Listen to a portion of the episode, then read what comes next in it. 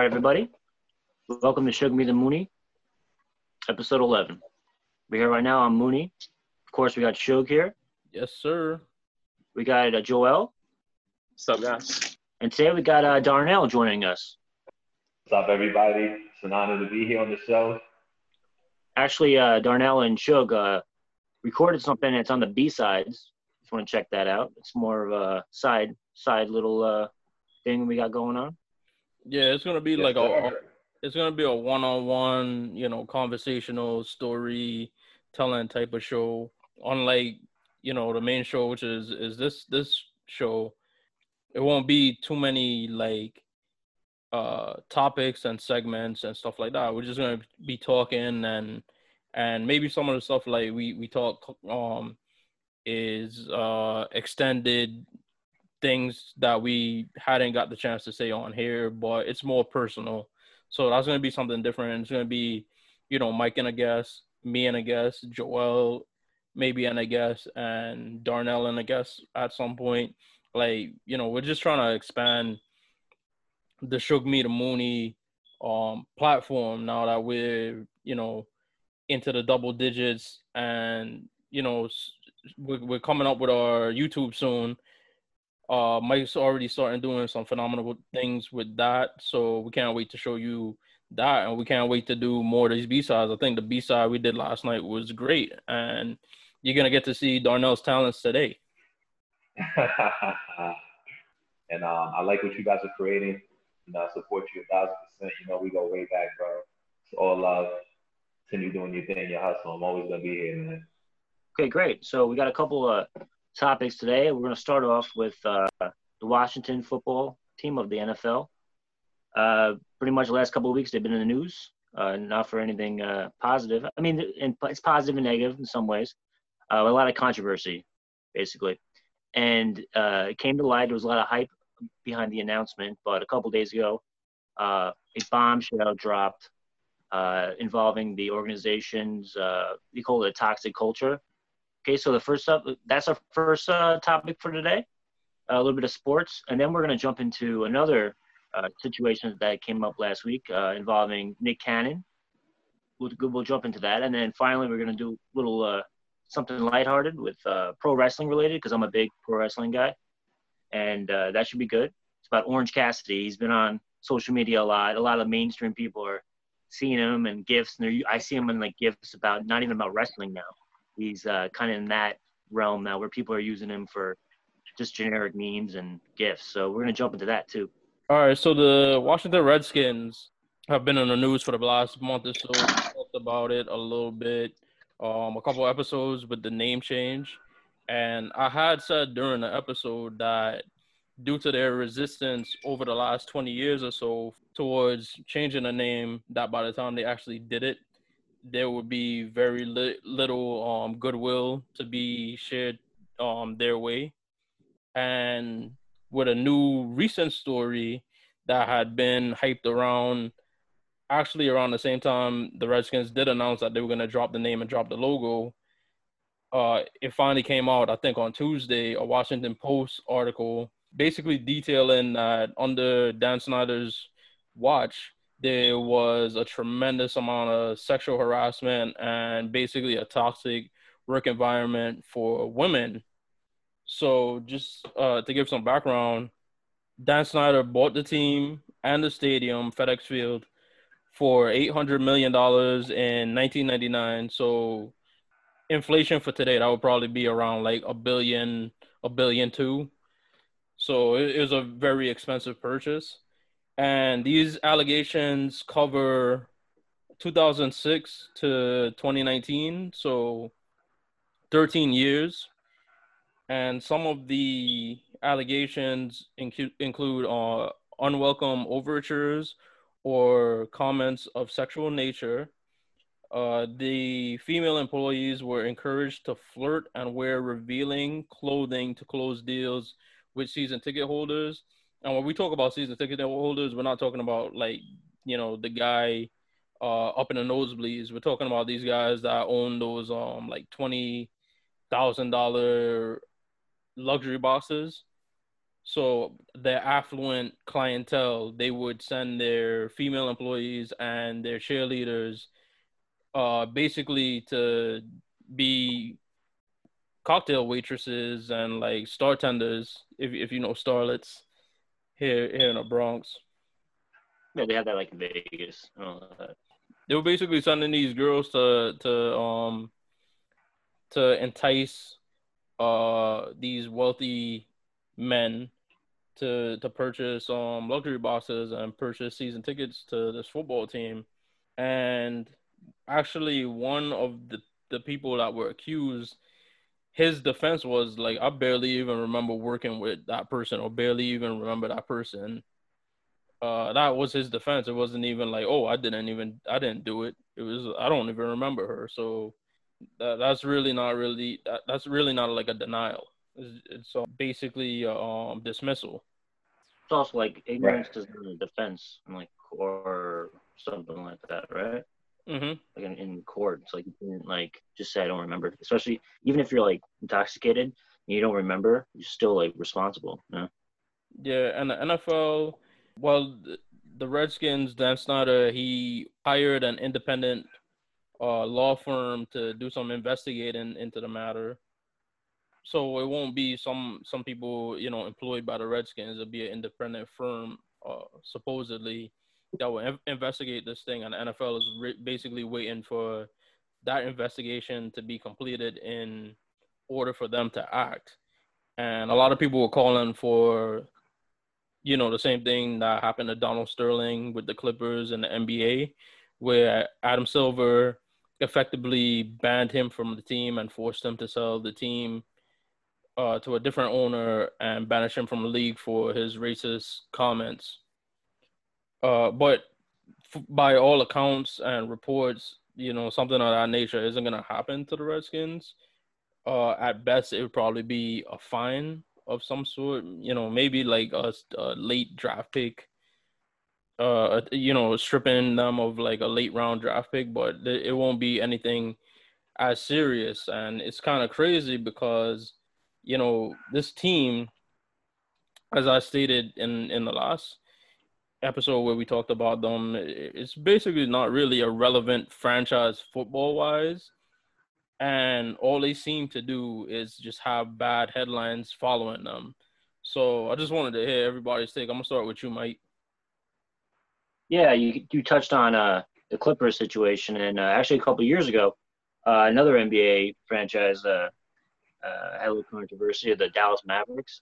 And one of the people that are coming out in the last couple days is Mark Cuban, uh, the owner of the Mavericks, and he's basically saying uh, you have to accept. Uh, Snyder has to accept responsibility uh, of the mistakes, and what happened with the with the Mavericks should be applied to uh, Roger Goodell dealing with the Redskins. That's that's one of the things that popped up that I was I've been hearing about lately, and also I think uh, it happens with a lot of corporations. There's a lot of like don't ask, don't tell with like you mentioned like cocktail waitresses. That's what I was like thinking about.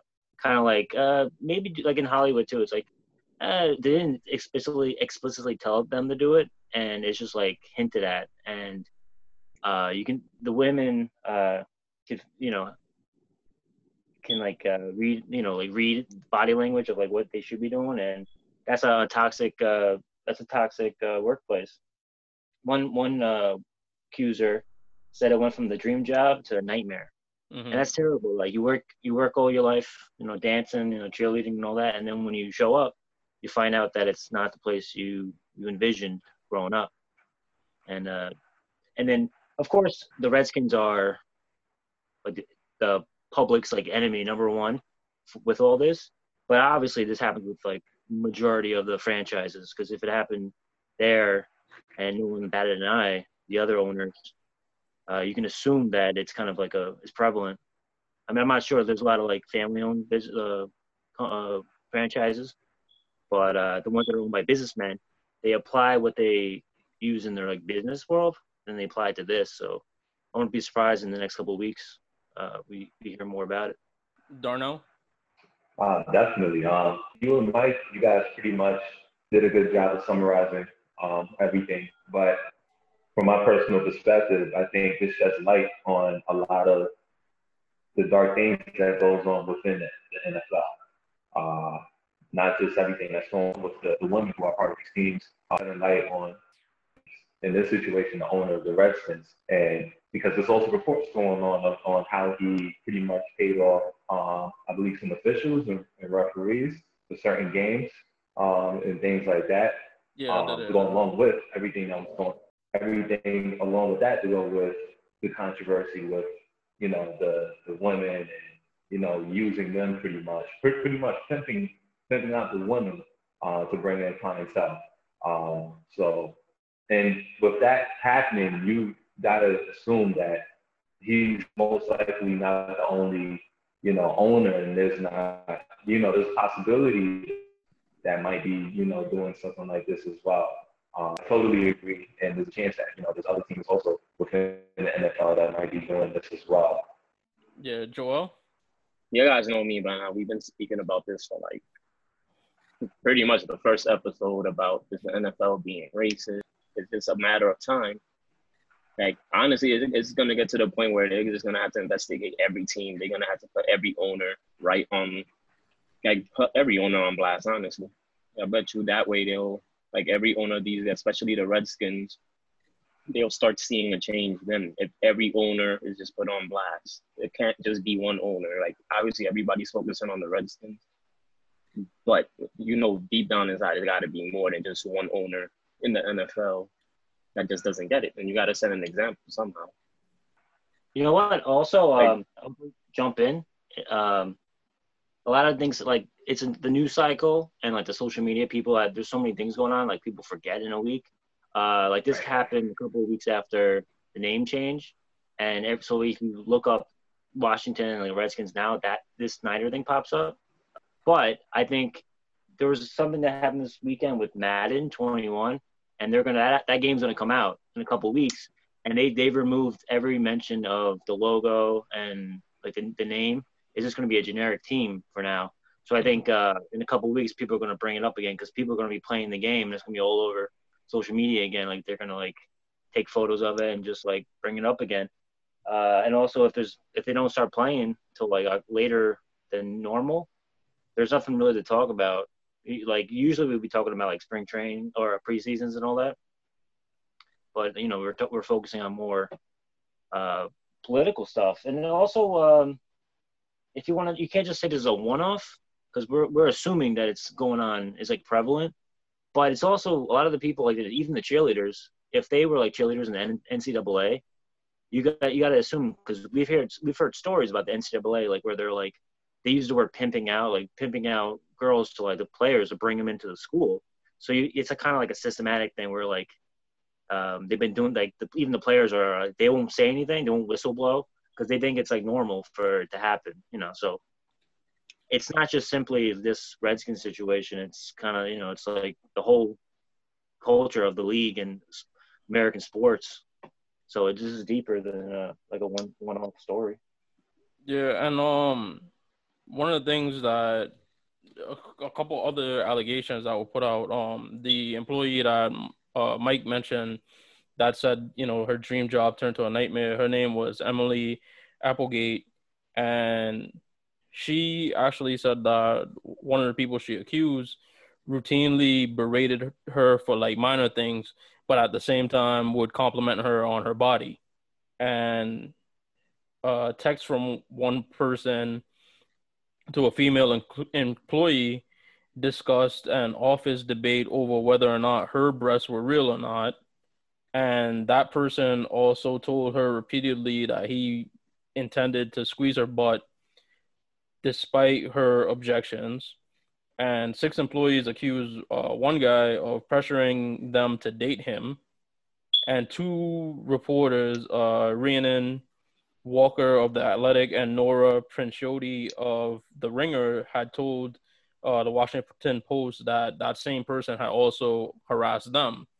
So you know, now they're treating female reporters who are basically not working, even working for them and trying to do their job. He, they're harassing other people now too. And Dan Snyder, his he he released a statement. he, uh, he he said that his he there's a cultural change that he started or has been started with the Washington football team. And he keeps throwing the coach, the new coach, Ron Rivera, formerly of the Carolina Panthers, throwing him in front of it. When you hired him, you didn't decide to change the name. When you hired him, you never admitted or even brought up these allegations before, you know, the, the Washington Post did. So what did you really change? I feel like in a league where you're holding players accountable and they have to be upstanding citizens. Like the owners should be held to the same esteem, if not more so, because you're the stewards of the game. Like you're the owners and the operation, and it starts from the top. So if this toxic, you know, thing had been going on for those 13 years, and maybe even then some, for all we know, like it should be acknowledged and it should be punished. And I think this is one of the time Roger Goodell, once again, is you know going to be you know put in a magnifying glass because we're gonna have to see what he does about it. Because if you're you're this hard on players for certain things and you're this hard on like teams for certain things, like you have to get on the owners. I understand they pay you your salary, but you're the commissioner in the game. You should be pushing the game forward. And for the last ten years, the NFL has basically been pushing a lot of nonsense and letting a lot of nonsense slide. And just based on the fact that it's this nation's most popular sport, they've been getting by by it. So so hopefully uh, they're held accountable. Mike?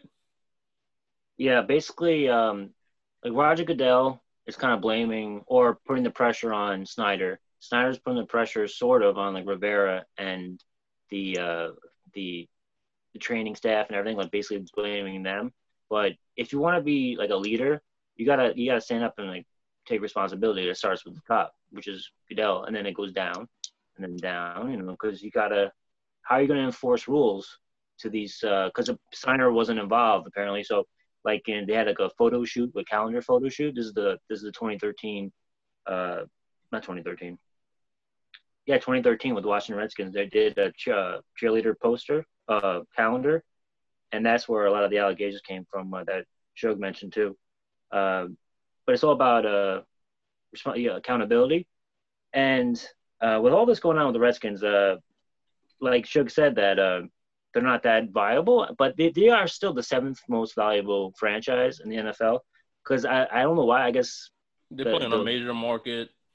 Yeah, in the East Coast, uh, they're they, are actually it's like the hundredth year of them. Yeah, they right? won Super Bowls, played in Super Bowls at you know points in history, so they're they're like you know a well known commodity.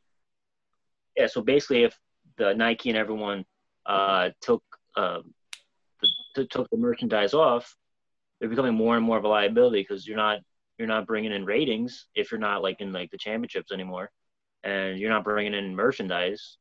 So it's all about money. I I feel a lot of things that happen. It's financially motivated.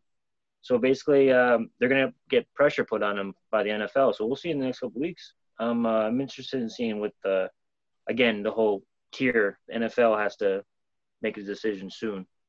Oh, and one more like um other thing that was brought up was um basically uh the the, the female workers they felt compelled to basically tolerate this stuff because they were told if they complained you know, there were like a thousand women or a thousand other people that, you know, would they could replace them with, you know, their their job, you know, they were basically expendable. So if you want to complain, if you don't like the environment, you could leave. We got somebody else rather than, all right, we got to change this. We got to make this a better working environment for you guys. And you know, with the me me too stuff and reading um a lot of things I found with with this situation, I, it's just incredible to me that this type of thing is still going on. Because, Mike, I guess we basically lied to these people, you know, when we did the Mad Men episode and said like all that stuff was like in the past. It's apparently still going on.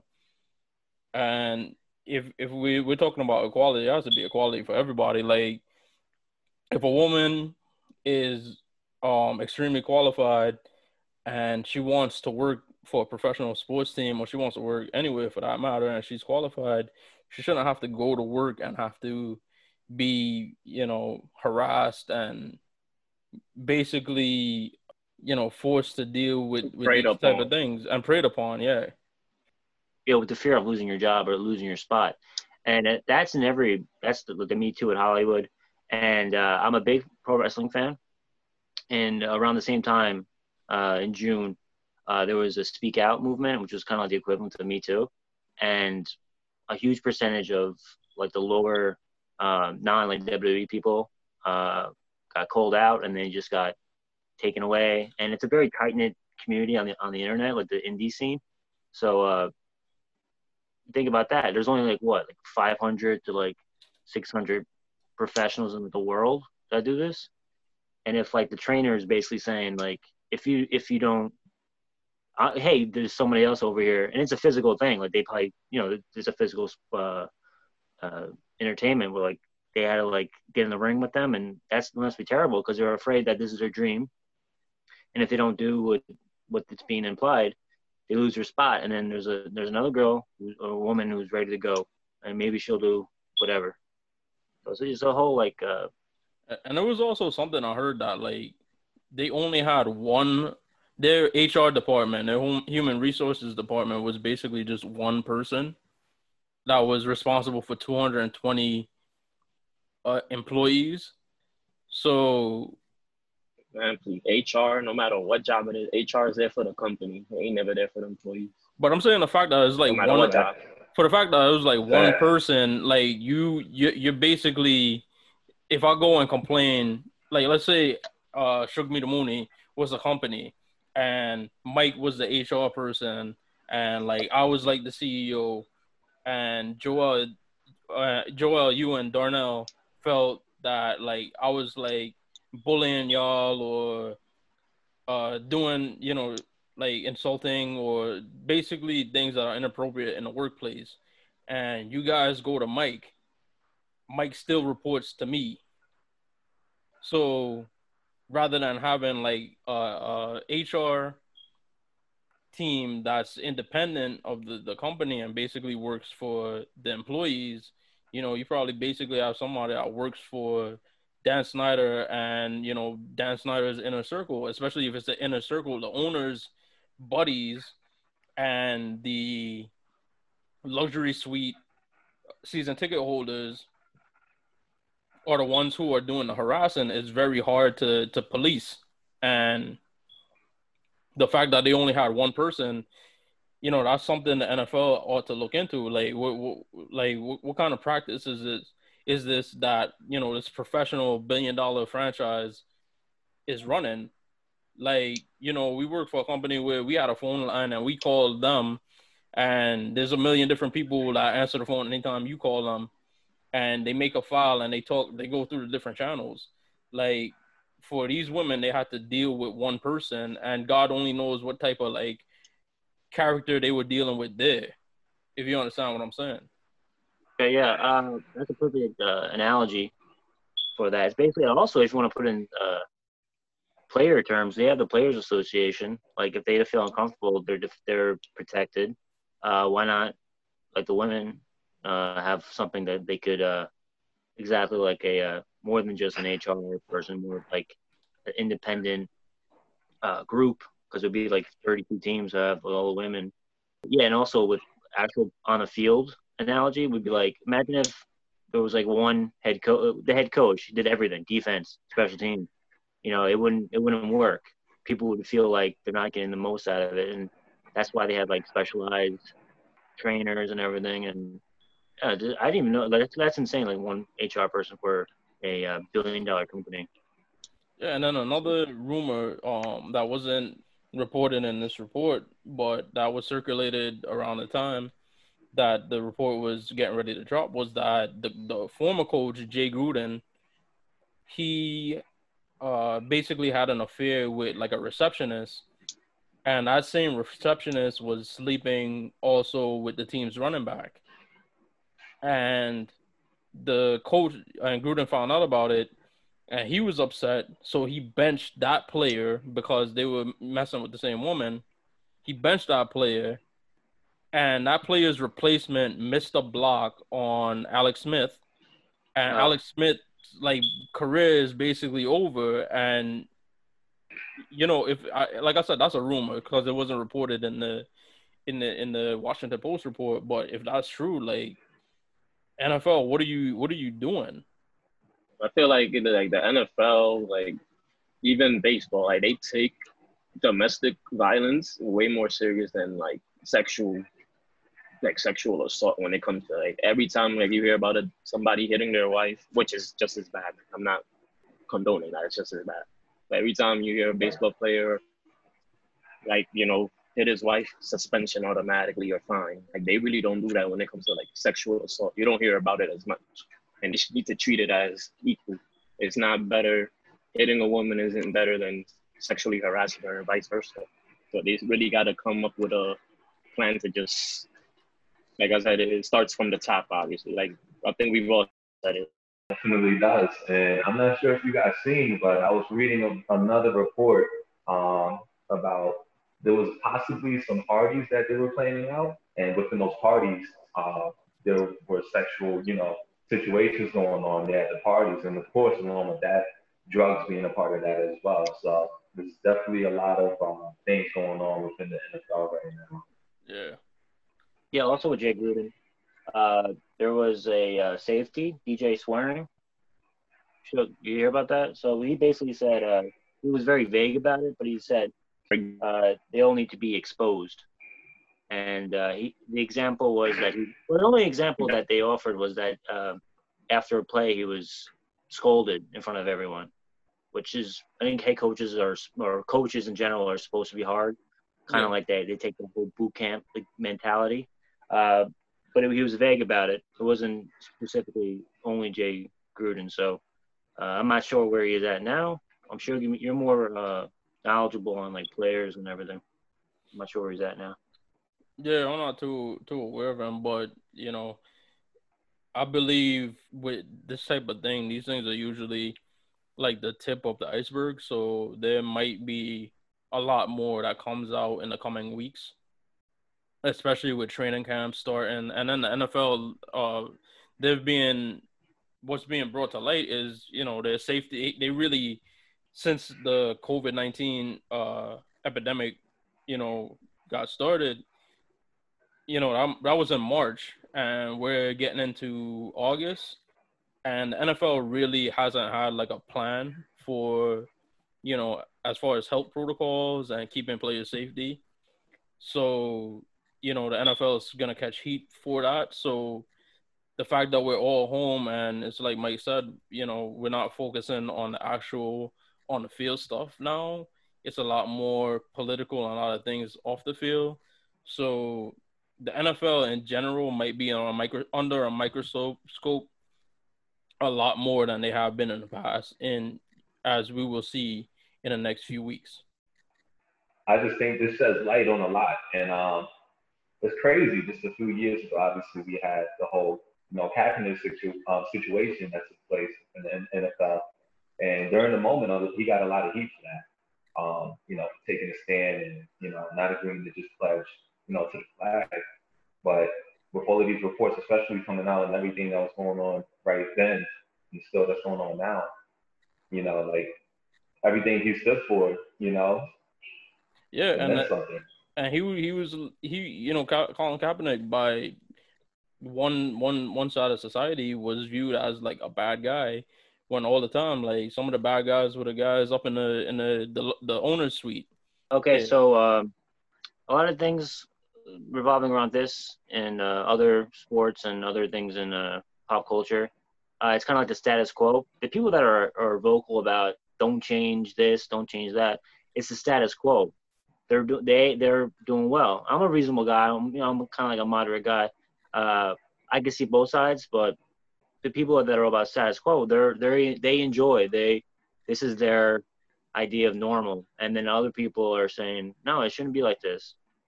Changes need to be made and they're rocking the boat. I just find it ironic because uh, a lot of the people who who prefer things to stay the same were always saying that things need to change but they were kind of pointing at people that are trying to be more progressive. So it's kind of like they just they don't want to rock the boat because they're this is like their their mindset like this is normal but I think we're going to see more and more changes, and I think it's for the better. Like, not everything needs to completely change. There's some things that um, that are still work and everything, and I just think uh, I think in the long run, um, things will like be the new normal will be better off. Uh, Joel. That's like sexual assault. Like this, the whole idea of being at work, whether you're a male or female, is it just you're at work, you're trying to work, whether it is, you know, the NFL, whether it's what we do, nobody wants to be uncomfortable. Nobody wants to be harassed, whether it's sexually or verbally. And obviously that's just something that has to stop all around just with us as humans. It starts there, period. And as for the owners, like I said, I keep saying it, I sound like a, a broken record, but they really just gotta break down each and every owner because it starts there. Like it starts with people with the money. It always starts with the money. Once they start tracking down or getting into these owners' heads, you're gonna start seeing uh, you know, changes slowly, like Mike said, slowly. But that's the main thing that has to stop is the sexual assault, the domestic violence, and the racism is cut off automatically. That has to stop right away. Because that's the like the main thing we've been talking about. And yeah, that just starts with the owners. Got to break them down. Okay, now we're to talk about something else in the news. It involves Nick Cannon. Most everyone remembers Nick Cannon. He's been he's been uh, he's been around for over 20, 20 years. He kind of like grew up with him because he was on uh, children's shows, kids shows, teen shows, and uh, he hosted. Uh, he was like one of the guys on America's Got Talent, I believe. And uh, recently, he was he has a, a show, the podcast radio show, and uh, he was like speaking his mind. And what he said is being interpreted as anti-Semitic. If you want me, I can I can say what he said. He's alluding to uh, in black people being like Semitic, which is you know Jewish. They're original Semitic people. Uh, we are the same people, and uh, it's not hate speech. It can't be uh, anti-Semitic or we're Semitic people as well. Uh, we the final thing this is the actual quote though. I was paraphrasing. This is the quote. Uh, we are true Hebrews, and immediately uh, there was a backlash. And uh, I'm gonna pose it to Shug first. Uh, what are your thoughts on this? Listen, as a purchaser of Nick Cannon's debut album, which I hate to admit, but the shit had some fucking bops on it. nah, man, I, I was disappointed. Like, like I said, I, I, I, like, like Mike said, we grew up watching him because he was on All That, um, and you know he he's gone on, and and even like me, I'm not really a fan of like Wilding Out and stuff like that, but I've I've seen him had his you know hands in different things, and he always seemed to to be like securing some kind of bag, and for him to just fumble it the way he did. I understand over the last couple years he's been very active uh, as far as you know social justice and stuff like that. And uh, what he did was he brought on Professor Griff, formerly of Public Enemy, who's in the past made some homophobic and anti-Semitic uh, quotes in the past. As a matter of fact, that's one of the reasons he was kicked out of Public Enemy because, you know, they want Def Jam. Lyor Cohen is Jewish and and he he he's a part owner of Def Jam, and Rick Rubin uh, used to produce for Def Jam and, and was a part owner of Def Jam, and I believe, Rick, if I'm not mistaken, I'm I'm not sure, but I, I think he was also Jewish. So you know you're rocking a lot of boats, and we we got into it uh, in the last episode when we talked about DeSean Jackson with this um anti-Semitic thing in the black community, and personally, I just feel like they it's uh being blown out of like proportion because it's being like generalized that black people in general seem to have uh anti-Semitic or anti uh Jewish beliefs. And as I said in that episode, we have actual problems wherein that we don't need to be creating problems with other communities than ourselves, dealing with the police, dealing with government, dealing with institutional racism, stuff like that. But at the same time, I feel like how swiftly Viacom cut ties with him, you know, where Fox News, they could have Laura Laura Ingraham go on there and talk about and and talk about you know the two most famous ba- basketball players telling them they shouldn't be voicing their opinion they should just shut up and dribble. When fast forward to the other day she says Drew Brees also a professional athlete who was criticized for for things he said you know he said she she didn't really have that same shut up and dribble or shut up and, and throw the ball view when it came to a white athlete. And then the things that Tucker Carlson Carlson says, which is ironic because he fired a writer for having uh racist for posting on a racist uh chat room or something like that. But he ended up going on I, I joke because he ended up going on a vacation, Tucker Carlson did.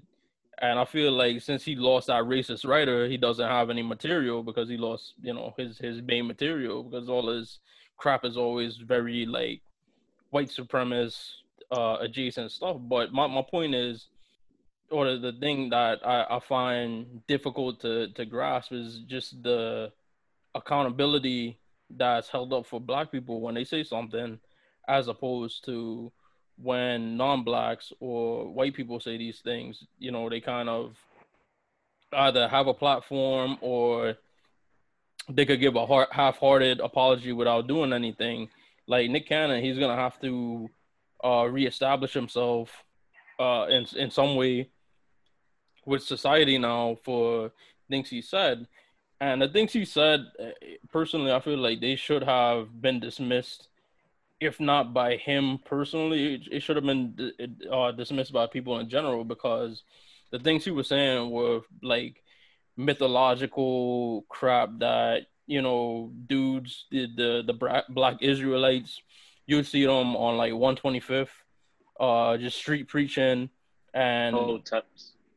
Yeah, them hoteps, and they they they just give you. I, I mean, to, to to to be fair, a lot of African history or Black history from before we got off the slave ships have been erased because and I'm sorry, like Joel, I'm sorry, I'm gonna have to go hold up with it because they basically they basically beat out our history because you couldn't carry on traditions to the different generations and stuff like that. Not to mention that uh, mothers were being sold away from their children, children were being sold away from their parents. So the the history and the tradition of of Afri- Af- the African people in this country has basically been lost so what happens is, you know, these people like the Black Israelites and Professor Griff, like they read these, they they get this literature where they kind of make up their own history, and like the history, uh, supposedly was like some uh doctor or something, which is kind of crazy because there weren't doctors back in like biblical times uh, went up to a mountain and created a mutated race, and that mutated race became white people. And, and even saying it, it just like sounds ridiculous. But you know, he he should have been he he should have been knowledgeable about the platform that he he had, and he shouldn't have like you know messed his bag up. shouldn't have fumbled the bag. Joel. Like I said, like just like you said, Chuck. Like I've known Nick Cannon. I've been a fan of him since Nickelodeon days and all that. He had his own show on Nickelodeon. I'm a fan of Walla now. I'm a fan of everything he does, minus his rapping. I know, like my bad shit. He bought his album. but, one album, know, one album. yeah, I mean, he, yeah, I, I guess you know he attempts to rap good, but I like everything else he does. You know, everything else he does is awesome. In the cat and and, uh, and honestly, like it, I've relate. Like he's actually like been posting some cryptic messages on Instagram, like like cryptic, like suicidal, and it's to that point where it's like it's getting that bad. And like I like at this point, you just gotta pray for Nick, honestly. Like everything, like his comments obviously were insensitive, and obviously the the you know we're in that type of moment now where everything is just insensitive. But it's not to the point where the man has to take his own life. Like I don't know if you guys have seen like his. I've looked at it like yeah, yeah, I've seen it, and I actually, I actually like com- I commented on it, and I was like, yo, like bro, like you got children, like don't let these people like make you do something like irrational. Like you got kids. Yeah, for real. Like it's like his comments was uh, insensitive, but it's never it should never drive someone to kill themselves, especially knowing Nick Cannon didn't mean obviously it was insensitive, but you could tell when someone means insensitive, when someone really wants to be racist, you can't hide that. Nick was obviously just saying his feelings, whether it was insensitive, obviously to the Jewish community. I'm not condoning that, but it still shouldn't lead him to suicide. Like that's just too much. Yeah, just to clarify, we really got to pray for Nick. Just to, to clarify, he he um I think it, he clarified it a little bit that he meant he was like leaving social media and taking like a little time away from the public eye. But the way he did say right. it, like I, like Joel, I, I thought it was so. It, it, either way, either way, like you never know. It, it, it could it, it could be a cop out. Honestly, you never know. Like at this point, it's just you gotta pray for Nick. Like, even if he did mention that, like you still gotta pray and hope he doesn't do that. Like, and it's not just that it happened with uh, I believe I think it was Tamar for something uh, unrelated to like insecure, like you know, being on insensitive comments. But anytime anyone speaks about suicide, it's like really gotta like pray for them at this point. Uh, Darnell, I know you wanted to talk about it last night, but I, I, I told you we were gonna talk about it today, so I know you have something to say. Definitely, bro. I couldn't wait for this. Um, I'm also a big fan of um, Nick Cannon as well. Um, just like probably most of us grew up, you know, watching him on Nickelodeon um, all the way to Wild 'N Out. And I'm a big fan because you can tell he's just a, uh, he seems like a pretty cool guy, you know, aside from all, you know, the fame and everything. But, you know, he's a good businessman, obviously. He's done some, some pretty great things, I feel like, you know, for black community especially. Um, and he's definitely intelligent. Um, so definitely caught me off guard, you know, with everything you know, what, what he said um, pertaining, you know, the Jewish um, community that definitely caught me a little off guard. Um, I feel like he was caught up in his bag a little bit for sure, you know, with a combination of everything that's going on, you know, within society, within the world that has been going on, you know. Um, you could tell he's a very, you know, smart guy and, you know, he, he seems like an emotional guy. So, and sometimes that sensitivity could get the best of you, you know. I could relate a little bit, and I'm pretty sure as Joel, you know, and, and that you guys can relate a little bit to a certain extent as well.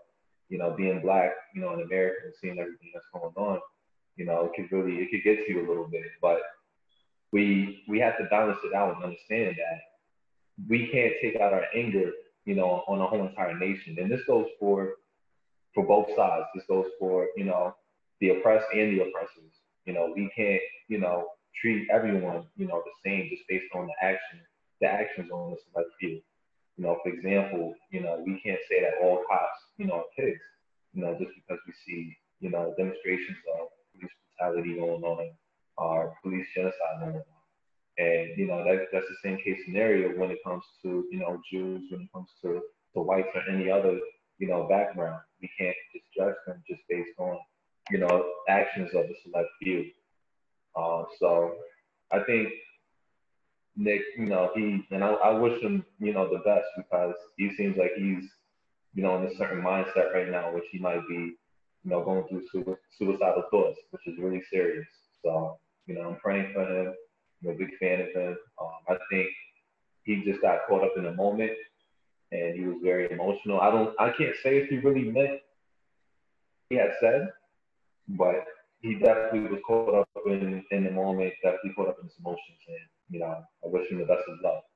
Yeah, and um, when he cut ties with Viacom, he he not only Wild 'N Out, but he was also like a high ranking executive for the Teen Nick channel.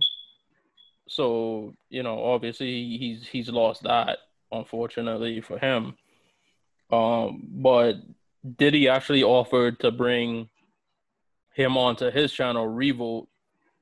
And you know what I also learned from this is like you know black ownership is is something that a lot of people need to to look into because as you can see with these different communities, whenever it's us saying something about you know or, or something it, one something that could be construed as discriminatory to some some other group of people, you know, us us as blacks, we lose our jobs. But if right. he was to go to some place like Revolt that's black owned, you know, there's nobody to like pull the rug onto him.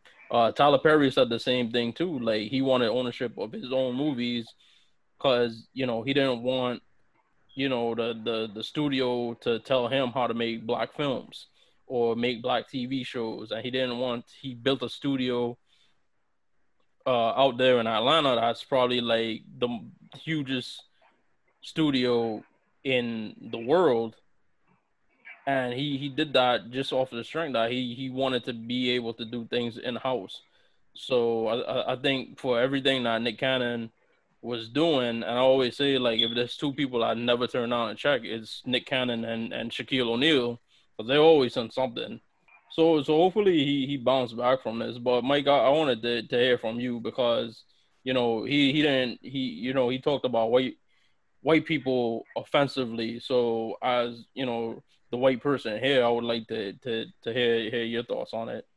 Great, I appreciate uh, you guys' point of view it. Um, we touched on his uh, Twitter post. Uh, it, it was his apology it was like two in the morning, and then like a half hour later is when he said, uh, "You can keep the planet. I'm out of here." And then the next uh, quote from him was uh, saying that people turned his back on him. So it was like, uh, I I'm to touch on uh, mental health, different point of view. I think I'm a big advocate for like making sure uh, everyone's it's the same as being physically healthy, like mental health.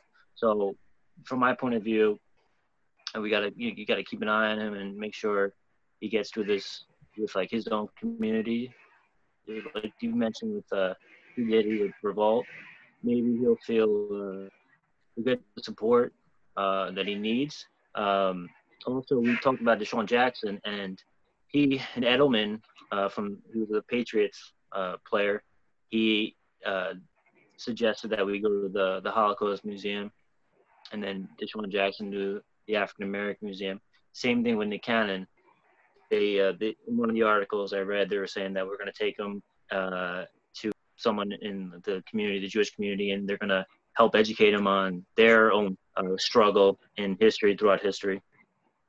Also, one of the also art the uh, press releases was from CBS Viacom, but also the sub company is someone else we talked about recently, Lionsgate, who was with Mad Men, and they offered just to uh, show a disclaimer before their series. Um, and then so they had a press release saying this is unacceptable, um, but in the future we would love to work with Nick Cannon. So basically, he's kind of in a timeout. So uh, he had a show that was going to come out in the fall. Now it's pushed back to the fall 2021. So I don't know if, if he signed a contract with Revolt, was that is that going to avoid it, and will that kind of blacklist him? You know, part of the you know. So that's the thing he has to worry about in business wise. But I think it's important that he keeps his own mental health in check and everything. And uh, actually, I grew up as a Public Enemy fan, so I was well aware of like Professor Griff's uh, early '90s statement that is basically if you look up Professor Griff, that'll, that'll pop up. Um, a lot of things uh, was in the music industry. Uh, a lot of the artists obviously were African American, and growing up, like there was always kind of like a, relationship between the people in charge the, the record label and everything. So this is like nothing new.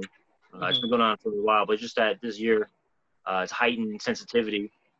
So uh, I think in the long run, we'll see what happens with Nick Cannon. As a as a white person, I've been on the subway. I've been I've heard things. Same thing he said. Uh, you mentioned 125th Street. I'd be like waiting for a subway, and I'd hear this thing, and people's got people got their opinion and everything. Um, like white people say the same thing, and if they were in a one-on-one relationship with someone, uh, maybe their opinions would change. But it's like an ideology, so it's it's like kind of like a bigger, bigger picture. But uh, I don't like you know, Nick Cannon said what he said. I'm not Jewish, uh, not black or anything. So respect people talk, and uh, if they're hurt, Jewish community's hurt, and uh, I can't I can't speak for them.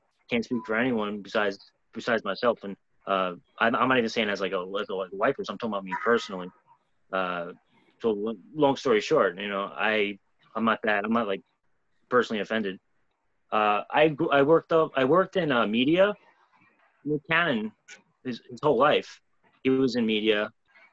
So that's basically he he he grew up in a community, and they he feels that they turned turned uh, their back on him.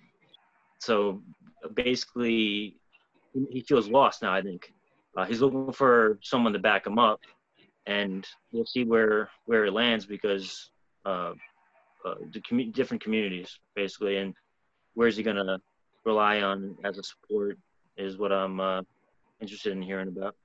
Yeah, he also in his um in, in one of his tweets that was were his cryptic tweets was that because he eventually apologized to Fox, or after his apology, Fox decided to keep him on um the Masked Singer as a host. But with that, people started, uh, you know, calling him the the the black community turned their back on him because then they started saying like, "Oh, you, you're Uncle Tom for like apologizing, apologizing, and you're a coon for like apologizing."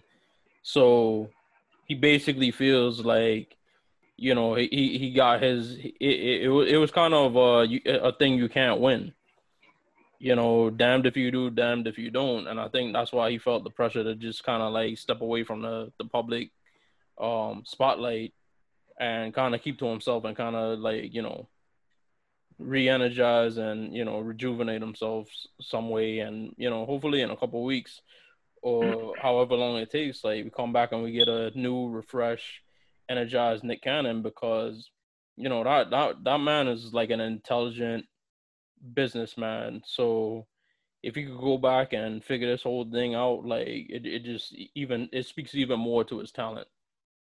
Right. Uh, like we said, like Masked Singer, singer his own show. Uh, he's like one of the hardest working men in uh, entertainment. Maybe he's just feeling drained right now, and uh, he needs to take a. He, this might be a positive thing, just to relax and see uh, what's best for himself, instead of trying to please everyone and just work on uh, his financial, you know, working on uh, all these different uh, uh, programs and everything. And like I said, like a lot of like African history has been lost uh, as far as African Americans go. But I think in order to find it or to find the truth, it, it shouldn't involve trying to degrade other people. I totally agree.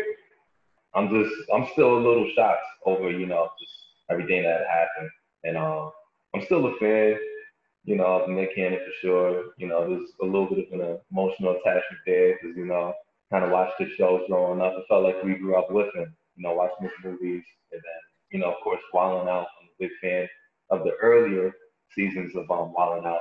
Lured, you know, not as much, but, you know, I just hope that he, you know, gets in a, a good, you know, space, you know, spiritually, mentally.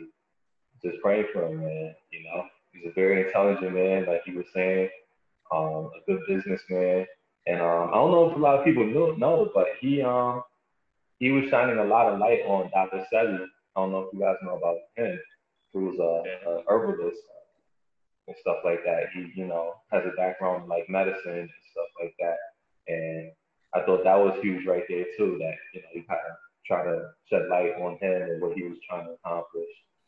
So I think he is a good man. I think he just got caught up, you know, in the moment of, of the realities of everything that's going on right now, from you know, pretty much white white supremacy, racism, you know, police brutality, genocide. But like you like you were pretty much saying, Shug, we can't, you know, blame a whole entire nation, you know, based on that, on the actions of a few individuals who have hatred within them.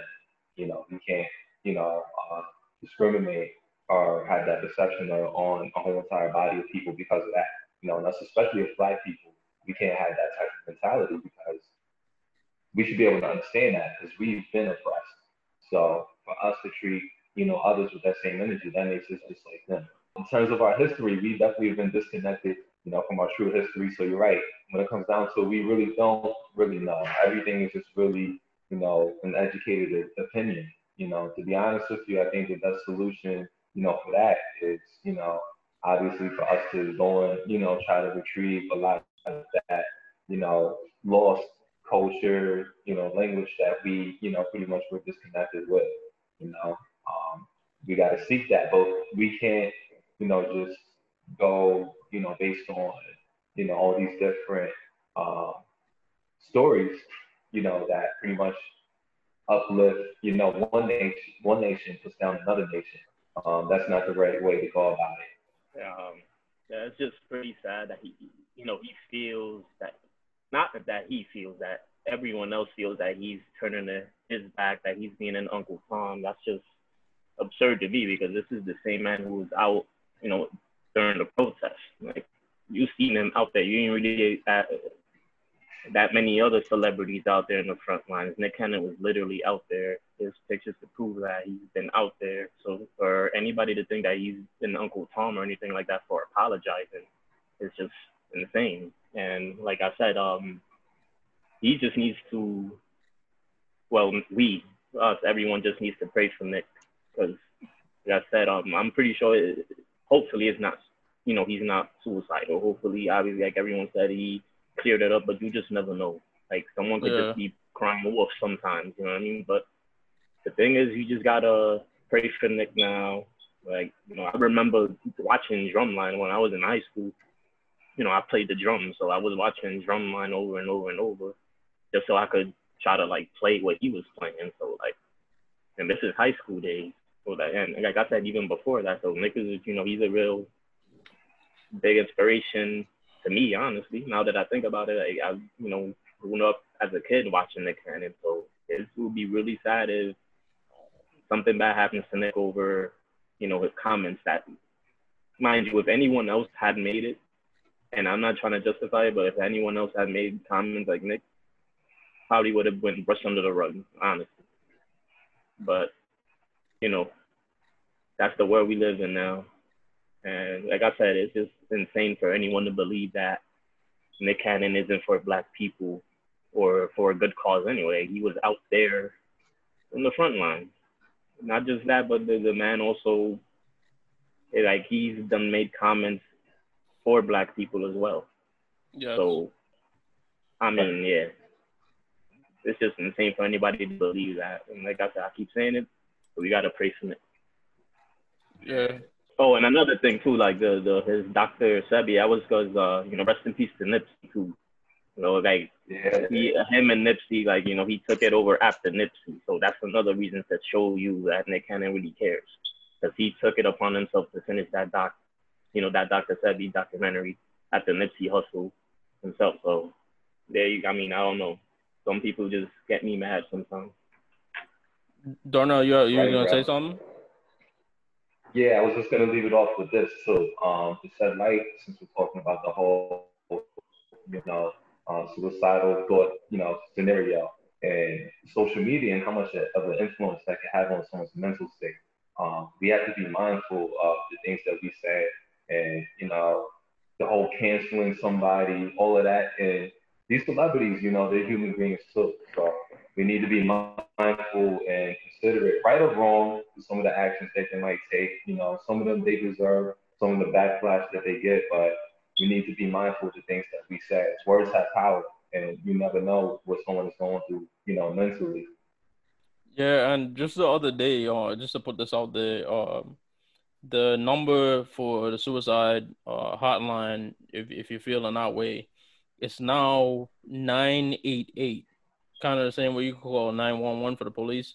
You can call just 988 uh, if you're feeling suicidal, you have suicidal thoughts, or you just want to talk to somebody with about things that you just feel like you, you can't come to grip, grips with. Uh, it's now 988. It used to be a full seven or eight digit number.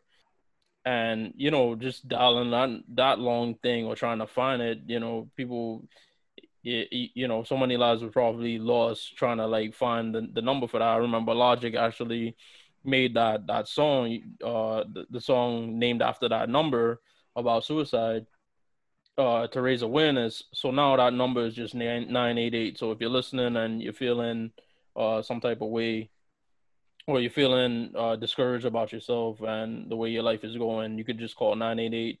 Uh, people will be there to talk you through it and hopefully bring you back to us before you do something heinous. All right, now we're gonna change gears and talk about uh, something that's some people like baseball. My pastime is pro wrestling. Uh, it's crazy to say this, but I've been watching for almost 30 years because I started when I was really little. Like I was like a toddler, pretty much. My older brother and I would go to the video store. Yeah, uh, back in the day, and we'd rent the old uh, Ultimate Warrior, Hulk Hogan era VHSs. And then by then it was already like mid 90s. So then we started watching like the TV shows and everything. Uh, my dad, my mom, with their busy schedules, they made sure that we went to a few live events too, a c- couple of big ones too. And basically, uh, we most of us grew up with like the Attitude Era, and that was like when that was cool. And uh, I think fond memories of hanging out with my brother watching those those old uh, Stone Cold late '90s, early 2000 moments. And then I kept watching, but it wasn't the same because obviously I was getting older. But I just kept watching, and actually a couple years ago, I started going to live events. My girlfriend got me a Christmas gift. It was Raw 25, and she goes all out when we do events. We were like pretty much on the uh, the uh, the ramp aisle. I saw all my favorites. I saw like Stone Cold. I saw all those all those guys. Then I started going to the indie shows in the New York City area. That's when things changed. It was, that was more of a do-it-yourself mentality, and be the same guys and girls and women uh, at the same same shows. I actually met some people through there, a lot of cool people, and I started an Instagram account just to show like classic moments and like funny memes and all that, and uh, just started growing. It's been two years since that, and one of the guys I saw at one of the shows was the first time. The music hit, and it was a song from one of my favorite comedies, Wet Hot American Summer. And I was like, oh, I was like, who's this? He strolled out, denim jacket, denim pants, sunglasses, very nonchalant. Uh, everyone else knew him right away. And I was like, who's this? His hands in his pocket. When he got to the apron, he basically like rolled and like all slow and everything, was very nonchalant. And then the, the announcer was like, from whatever, weighing whatever, here's Orange Cassidy. And I, at first I was like, oh, this is silly because his opponent was like, they were like squaring up and he had hands in his pocket and he just started kicking the guy in the knee in the, in the, shins. And everyone was like, oh, like he just did a crazy move. I was like, oh, this is kind of silly. But then it kept going. And then like five minutes into the match, he like exploded. Started doing like backflips, um, hurricanranas, all these crazy moves. And I got into it. And then I started going all the time and I met uh, a lot of cool people, saw a lot of cool guys. And recently, all those, most of the people that I saw like front row in like tiny gyms and like churches, now they're on uh, national TV on AEW, TNT. Uh, me and Shug, I, I mentioned it to Shug, and I was like, you should check this out. This guy's pretty funny. And Shug, when you saw him first, what did you think? Yeah, like I, I came, I came across him on like uh, Twitter or Instagram posts, and I wasn't too familiar with him, but I just saw his style and like his attitude, and it was just something like I hadn't seen in in years. And I think the post really had nothing to do about wrestling. I mean, the the, the caption might have been like, "Oh, this I wish I could be this like. This this is me at work or something like that, right?" So I think I sent it to Mike, and I was like, "Who is this dude? Like, he's my new favorite wrestler now." So then Mike tells me like, "Yeah, I actually met him. He's he's really big on like the indie scene. Um, his name is Orange Cassidy." So I'm like, "Is he really like that? Like all the time? Does he just like, you know, wrestle with his hand in his pocket, like, and just like, you know, too too cool for school?" Like, is that his whole gimmick? And, he was, and Mike was like, "Yeah, like." He was like, even when I met him, like he didn't talk to me. He just like took the pictures like real like nonchalantly. So I was really impressed by him. And uh, for those who who are listening that might not be familiar with wrestling or might only be familiar with WWE, uh, since WCW went out of business in 2001 because WWE bought it, uh, it hasn't really been there hasn't really been a, a competitive or a competitor for them that's actually on their level. Um, I, I, I TN, you had TNA, but I don't think TNA was. What I'm finding out now is it never really was meant to compete with WWE, really.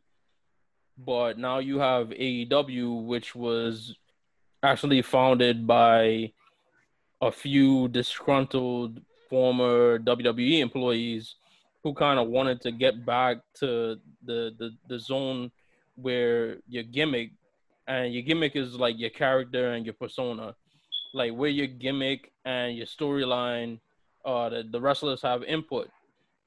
Whereas in WWE, uh, correct me if I'm wrong, mate, the writers, the writers, and Vince are the ones who create the storyline and create, you know, tell you where your character is going and stuff like that. Whereas AEW, you know, guys are who they are and they're just packaged like that. And you know, for I, like I don't watch either uh regularly, like weekly, like I used to back in the day. But from what I've seen with AEW, it's a lot. It's far more interesting on a lot different levels than WWE is today. It's a lot more entertaining in ring. It's a lot. More, the characters a lot more entertaining. So Orange Cassidy really captured my attention because, you know, we talked about Undertaker um, a while back, where he basically owned his gimmick and brought it to different levels. And Orange Cassidy, he he's really dedicated to his gimmick. So it's just something that's that's just been lacking in the wrestling world um, over the past um, 20 to 25 years or so. Exactly. Uh, that's a great point. And I know, uh, Joel, you used to watch it back in the day, right? When you were like younger as a kid. Yeah. It's a yeah, a ton of wrestling. I was uh, you know, WCW. I used to flip back and forth when it was the Monday Night Wars, like always back and forth. WWE or WWF back then, WCW, and like I the the the fact that especially early WWF, that like teams like the oddities, it was just weird, a whole bunch of weirdness, like awkwardness, and I like that's what I like more than just like a you know obviously I like the Stone Cold characters, but it's always a lot more like wrestling is going to be a lot more fun if it's just a little weirdness to it or like awkwardness. That's why you know with Orange Cassidy, like his whole style is just like laid back and like awkward glasses on, hands in pop. He has jeans on, like like dad jeans on. You know what I mean? So it looks like he's not even there to wrestle. He just looks like a fan that came out. They did. Oh, we need a couple bucks. That's what it looks like, and that's what I like. He, he's not really like that muscly. Oh, I'm gonna, I'm gonna just like roaring wrestler. He's a laid back, calm wrestler, and even like the moves. that I think uh, Shaban sent me like his YouTube, like you know, best clip a compilation of his moves, and the guy can get down sometimes too. Like he could flip. He has like some agil- uh, what's it called? Hurricane agility, agility, agility. I'm pronouncing that right. Agility. Yeah, there we go. Agility. He has a lot of agility doing the hurricanrana, like Mike you said. You know, I've seen a couple uh, highlights of them doing that, and it's just it's really impressive. I might go into you know watching wrestling a lot more now, for AEW especially. Now that I got you know some time on my hand, it kind of brings that nostalgic feeling. Like I said, like this awkward, weird wrestlers, which I like. Hey, there you go, AEW. A new fan. I got your new fan. Yeah, yeah. There we go. Darnell. I agree, man. Um, yeah. um, similar to you guys, I grew up pretty much being a big fan um, of wrestling too. WWF, um, as what it was named, as you guys know. I was a big, more of a big fan of versus WCW. Um, I grew up watching Shawn Michaels, um, Bret Hart, uh, Stone Cold, Undertaker, the wrestlers like that. So I've been a fan for a long time um, through the Attitude Era, all the way to the Ruthless Aggression era. Um, also was a little bit of a fan of John Cena, uh, Randy Orton, Edge, and cats like that. So I've been a fan for a, a very long time. I want to say consistently all the way into like 20, 2015. After that, I started, you know, losing a little bit of interest, just a little bit, especially with the WWE, and that they were going in personally. I, I felt like it was too PG. Um, it was getting to a point which was too predictable. Um, you could tell, you know, they were lacking with segments and, and writing. You know, AEW pops up to the scene like Siobhan and Michael pretty much was saying or earlier. Um, WWE for years really didn't have a true competitor against it since WCW, which they brought out in like 2001. Um, so the AEW, I really like um, just because it's fresher. Um, I feel like they give more creative freedom to the wrestlers, um, and I think they have overall better characters. And to Arn, I feel like he goes hand in hand with uh, Cassidy. Um, he's fresh. He's bringing he brings something new to the table. He's innovative, creative. You know, it's not typical, predictable. You know, something new and it's something that the fans will love. Um, so I'm a big fan of him just for all of those reasons and everything that he represents. That's awesome. Um, I'm glad I brought, brought this up because uh, everyone's saying, you know, like when we were younger, it was cool. It was like, you know, of course we were young, but it was mainstream. You know, everyone was talking about it. You know, it was uh, people would wear the T-shirts. You would see guys, you know, uh, wearing the Austin 316 out in the street. Uh, now it's still, it's you know, obviously a niche. You know, it's a niche thing, but uh, I think um, with social media, a lot of people are checking it out. But with that, how does that translate? How does that translate into money? Uh, so basically, uh, I'm thinking how that's going to work out. And a lot of people are saying uh, with Orange Cassidy is that oh he's a joke, he's comedy wrestling. Uh, a lot of the old school guys are saying you know that's not that's not wrestling. But like Shug said, when I, when I I took a photo op, I'm not a guy. I don't like photo ops. I used to hate getting like things signed. I didn't like that. I just figured out, check it out. It'd be, you know, be kind of funny. And uh, like he was in character, you know. that's called kayfabe and no one does that anymore. If you go on social media, it's like they have their real names, their like shoot names, and it kind of like breaks the illusion. I know we all know it's like you know, it's performance. I knew that when I was like like when I was like four or five. I knew it wasn't you know, but um, he's like the only one who's like always in character, and uh, I am I'm. It's ironic that people from the old school like don't appreciate that. Uh, you know, so that's basically like I I, ta- I I brought him up because I feel like he's one of the guys who can attract the mainstream, uh, like an like a Laps fan, like Shug. Uh, you guys, uh, like Joel, you watched as a kid. Uh, Darnell, you got uh, kind of tired of it a couple years ago, and uh, I think in the future, uh, it'll, it'll translate the ratings. But uh, with COVID, they don't have an audience in the uh, in the arena, mm-hmm. and they're kind of like piecing things together, and it's kind of suffering. But the main event for the last couple of weeks uh, involved Orange Cassidy and Chris Jericho. You guys know Chris Jericho, of course. Oh yeah, one of the ghosts. Y2J. One of the ghosts, man. That's that's one of my personal favorites um, of all time. Uh, Shawn Michaels is number one. Chris Jericho definitely my top five. And Jericho Absolutely. might Jericho might be like one of the only he like you might want to put him in the consideration for like greatest all time because he was like a top professional wrestler in four different decades because he he was on, on top in the 90s 2000s 2010s and now the 2020s he, he's like the the guy also in AEW and it ain't something like um Hulk Hogan where he just goes to places and he's just like put into main event scene, you know, based off of like reputation. Like he's actually a worker, and and you know that that's a that's a a word, uh, a dictionary word for wrestlers, workers, and I think with Orange Cassidy and AEW and a different slant that they're doing wrestling in and, and being innovative, you know, I, I don't know, Mike, do you think he's somebody that would be like the face of a company? Or do you think he essentially he essentially is just like, you know, a gimmick to draw people in that you know would otherwise not be interested in in in um you know a classic wrestling match.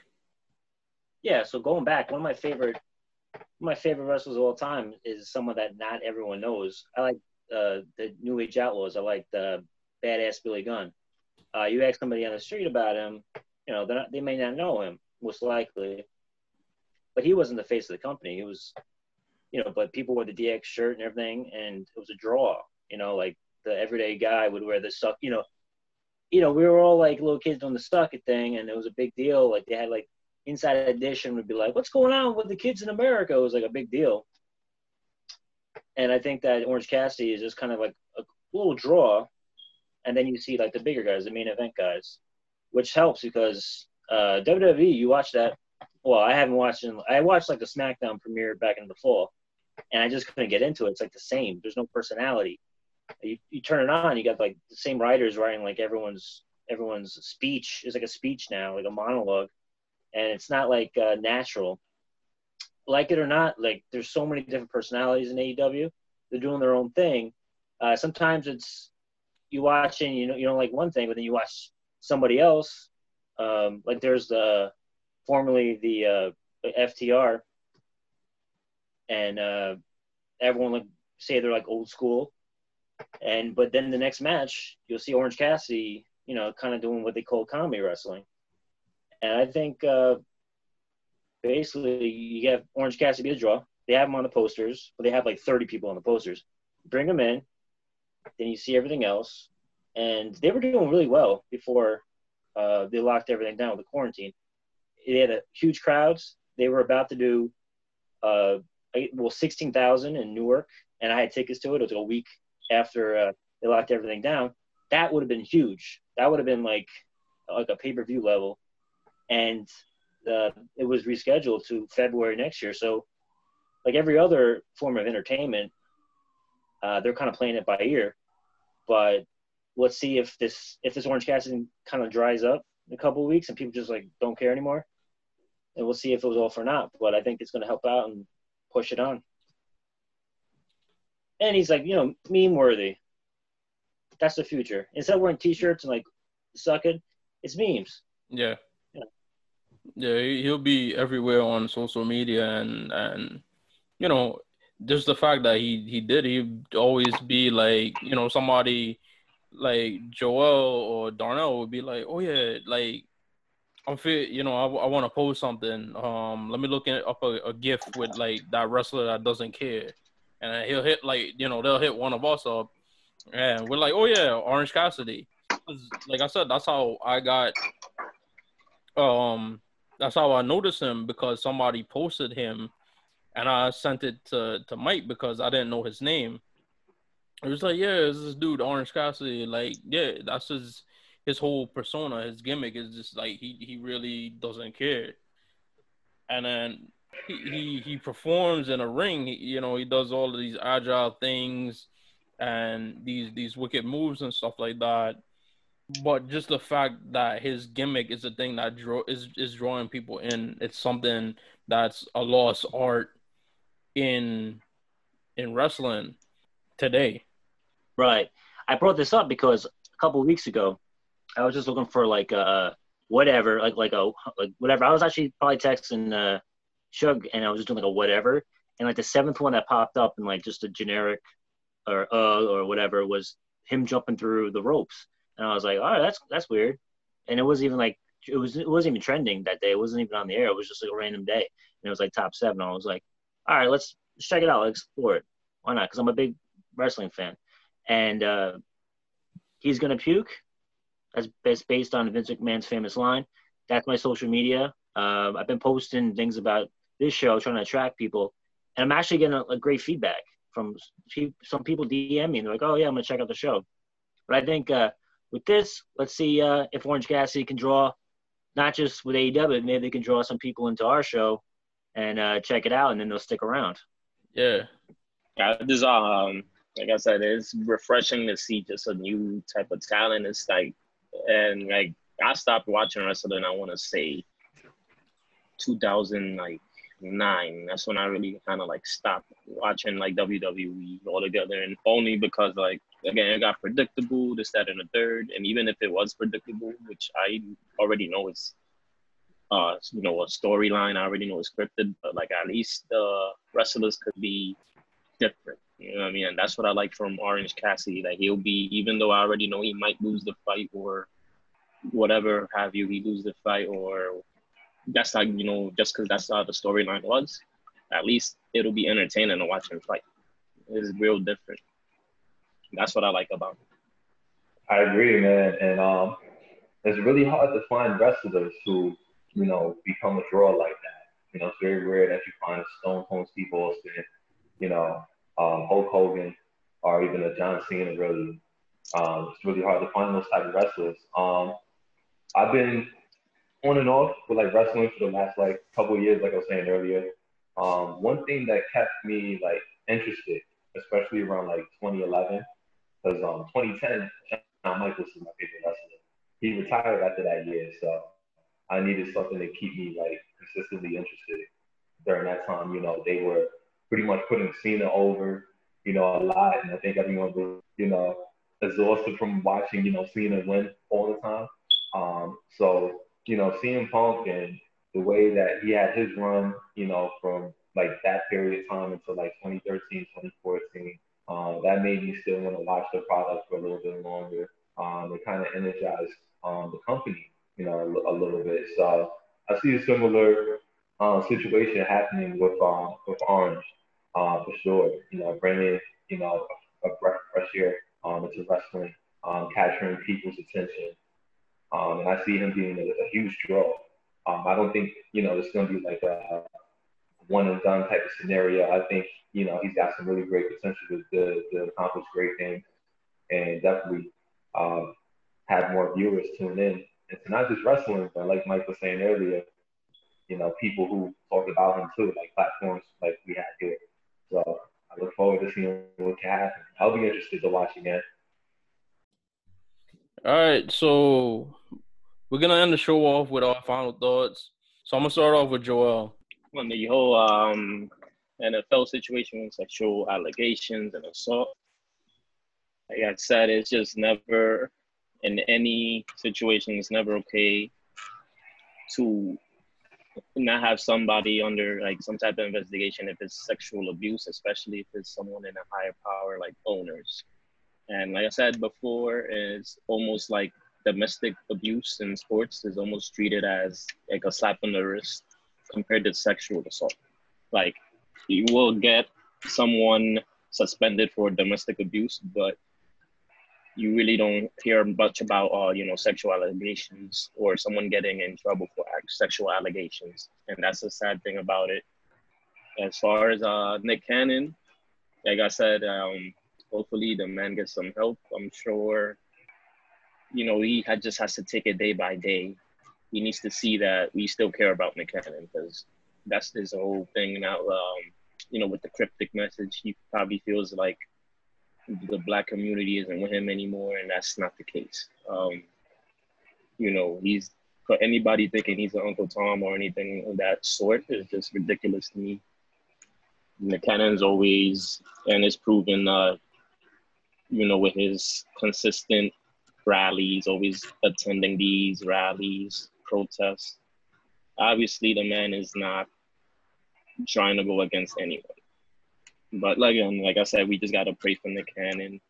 And as far as Orange Cassidy, again, refreshing talent. I like the awkwardness. I like the fact that he goes in there with sunglasses, and just almost apparent like he doesn't care, like I said, and then he just out of nowhere he shows a you know he puts up a good show. All right, Darnell, your your final thoughts for the NFL situation. Definitely have to continue to shed light on the injustices and the unethical behaviors that's going on within the whole entire league, um, from racism all the way to sexism and everything that's going on with the women, paid referees and officials, um, to owners. There needs to be more investigations that are consistently being held um, according to standards when it comes to the owners and what's going on behind the scenes uh, when it comes to to not just the NFL but um, other sports leagues as well. We've seen the situation that happened with Donald Sterling in the NBA a couple of years ago. That was just recently. So, you know, this is a representation that, you know, this is still going on today and it's going on not just in one sport, but, you know, multiple sports as well.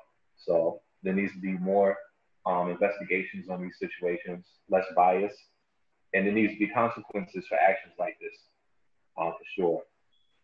Now, when it comes to the Nick Cannon situation, like I was saying earlier, I think he's definitely for the people. He's a good person. He's definitely very intelligent. He's a great businessman. I'm a fan of his work. Um, I think he just got caught up in an emotional standpoint um, in which, you know, he was pretty much just venting out a lot of things that he might, may have or may not have necessarily meant. But at the end of the day, wrong and right, that's still up for debate. But for sure, we definitely need to be more considerate on on his mental status and you know where he is at mentally. Um, so that's that situation pretty much. Um, for the Orange Cassidy situation, I think great talent. You know, he brings a fresh new style, energy, you know, to the wrestling scene, and I'm a big fan of what he represents. He brings something new, something fun, innovative, creative, uh, for something for new new fans to, to, to be interested in. Um, he has the potential to bring in old school fans like me and uh, and Joel, you know, back to watching wrestling again. Um, so I see great potential for him. I'm a huge fan. Those are my final thoughts. All right, my final thoughts. I'll I'll start with the Dan Snyder, former Redskin franchise situation. I think uh, the media and the public eye, the social media, is going to keep the pressure on him. And uh, I think uh, it was important we brought it up where uh, you mentioned the HR. There was like one person. Uh, I think a mediator is very important. But Dan Snyder had the private investigator. That's uh, you know everyone is everyone you know with the allegations are like kind of like mm, is it how how impartial will this third party be? Uh, so that's something I'm I'm looking at. Uh, the sponsorship, media, public eye are going to keep pressure on it. And then when uh, a couple of weeks ago, when the, the name change happened, there was a there was a, a majority of a lot of people on the on uh, social media were saying, "Oh, it's not a big deal. It's PC. Uh, it's just a name. You know, like, hey, they're not offended. You know, they and they polled. Uh, they they brought up stats like, oh, you know, they're fighting for uh, like keeping the name, and that's basically like status quo. You know, they don't want things to change.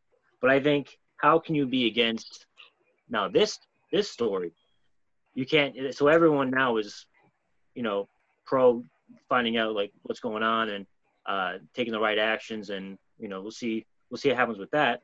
With Nick Cannon, earlier I mentioned where I'm not offended personally. I said that because, you know, I've I've heard I follow uh, history and uh, science and everything. I know about the migration of people and everything. So I, I wasn't offended personally, but I think it's very important that communities start a dialogue and uh, just keep that going because 2020 is the the year of tension, but also uh, potential for growth. And uh, I always say that things start with things start with a bang, you know. But I think uh, with a dialogue opened up with all different communities down the line, we'll have a new uh, a new status quo, which is going to be positive. With Orange Cassidy, I brought it up. So happy to hear you guys are into it. I wasn't sure. Uh, it made it, it's fun again, you know. And you see these characters, and you know, I want to watch it. And uh, appreciate you guys bring talking about it. And uh, those are my final thoughts. All right, with the new uh, story that I dropped about the Washington NFL franchise. As far as Washington goes, I said it that their resistance to changing the name, even though it was what's right, and you know, you want to be on the right side of history, uh, especially you know, in light of yesterday, uh, Senator John Lewis passing. That's somebody who died on the right side of history. So you know you want to leave a legacy, and I think Washington right now they have a very tarnished legacy, and I feel like Daniel Snyder doesn't realize like the hole that he's dug himself in from a society standpoint because you didn't want to change the name, and now you basically had a toxic environment where women didn't feel comfortable in the workplace. And we talked about Bubba Wallace and him breaking into what was basically like an all white club with the, the, with NASCAR and the uneasiness that he's facing right now in order to be accepted there. And the NFL for the longest time has been a boys club. You're seeing a lot more uh, female coaches and co- um, coordinators and trainers in the league now. But overall, you know, we're talking about office environments where women are not feeling welcome. And I don't understand how every October for breast cancer awareness, you could have all of this pink stuff and say you support women. And then, like Joel said, being be accepting of uh, domestic abusers and also being accepting of women being harassed in the workplace. I think, you know, I could I read that stuff and I couldn't even fathom being in a woman's shoes, already trying to break into a place where you're not probably even viewed as a serious candidate and you know something that's probably not been brought up but you know these women with all of these allegations being thrown around, you know, these women in high positions, you know, people could probably think that they slept their way to the top or accuse them of, of sleeping their way to the top. And it, it's just incredible that this type of thing still happens. And it's like I told Mike earlier that, you know, I think we lied because we said that Mad Men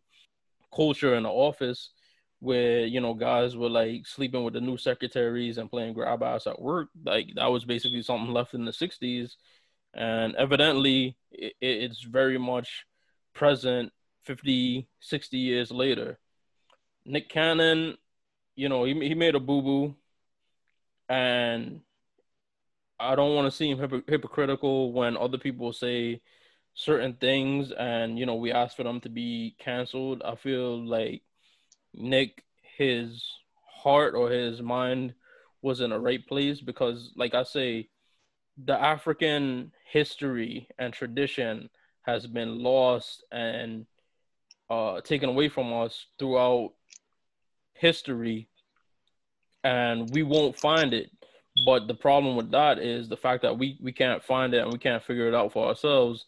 You know, there's people that are going to create their own history, and our history includes demeaning other people or passing the blame to other people, whether it be Jews or all white people when in fact it was you know uh, a group of white people that you know were the ones that that you know have been habitually bad to us. But generally speaking you know there are plenty of good white people in the world and for him to say that right now is just extremely out- outdated orange cassidy i find him fascinating i find him entertaining the other day I actually have my nephew here. He's two years old, so I've been having my TV locked on like Nick Jr. and Disney Jr. and watching like Bubble Guppies and stuff like that. But he wanted to be in my room, and I knew Chris Jericho and Orange Cassidy were, were wrestling that night. And I told him because he, he always comes in my room. He's like, he want to watch something. He want to watch something. And I was like, listen, you're gonna watch Orange Cassidy versus Chris Jericho. That's how into it I am, and I'm just really glad that there's an entertaining alternative to WWE. Not to say WWE is like less entertaining, but it. I just remember like, you know, the Monday Night Wars. They really couldn't take their, their their feet off the pedal. They had to keep going in order to win that battle. And over the last 20 years or so, that competitive nature hasn't been there with with World Wrestling Entertainment, and I hope that All Elite Wrestling brings that back out of them. And uh, uh, another thing about Nick I didn't, uh, I forgot to to repeat The number for the suicide hotline is 988. So I don't know if that went into effect yet. So soon it will, if not already. But I just want to wrap up the show by saying that I was told by someone that he hopes this show does well or it goes well. And I found that highly insulting to me. I found that highly insulting to Mike. I found that highly insulting to Joel. I find that highly insulting to people that support us, like Darnell and Kevin and our, our audience. I find it insulting to them. This show, its success is on our shoulders. And if you don't wish it upon us, you don't need to. This show is going to be successful regardless. We put a lot of work into us, we put a lot of research into us. We work and choose different topics that we found interesting uh, between each show, and we try to talk about it as intelligible, intelligibly as possible. And we're not working for anyone. This is us. This is Shug Me the Mooney. It was created by us for us. We're not making anybody else money but us. And we're not here to entertain anyone that doesn't want to be entertained by us. We always want to spread out and gain a new audience, and we hope that you know the people in our lives will do that and try to help us. And if they don't want to help us, that's on them. I'm not gonna focus on the people that don't support us. I'm gonna focus on the people that do. So all you people that's been with us from uh the first episode that I did with Joel to the episode you're hearing right now please continue support. If you jumped in in between, please go back and listen. We're on Spotify. We're on SoundCloud. It's pretty soon we're gonna be on Apple. But this has been Shug Me the Mooney, Shug Me the Mooney, Shug Me the Mooney. Standing up. Yes, sir.